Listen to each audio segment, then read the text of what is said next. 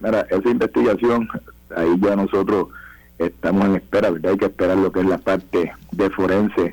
Nosotros aquí se activó el personal de, de familia, ellos ya dieron lo que es, ¿verdad? El referido, ya están trabajando de igual forma nosotros. Eh, recuerda que nosotros tenemos unas versiones, pero es bien importante lo que va a ser el protocolo de autopsia para ver más allá cualquier otro tipo de situación, porque no tenemos al momento, eh, no había ninguna nota, no teníamos nada.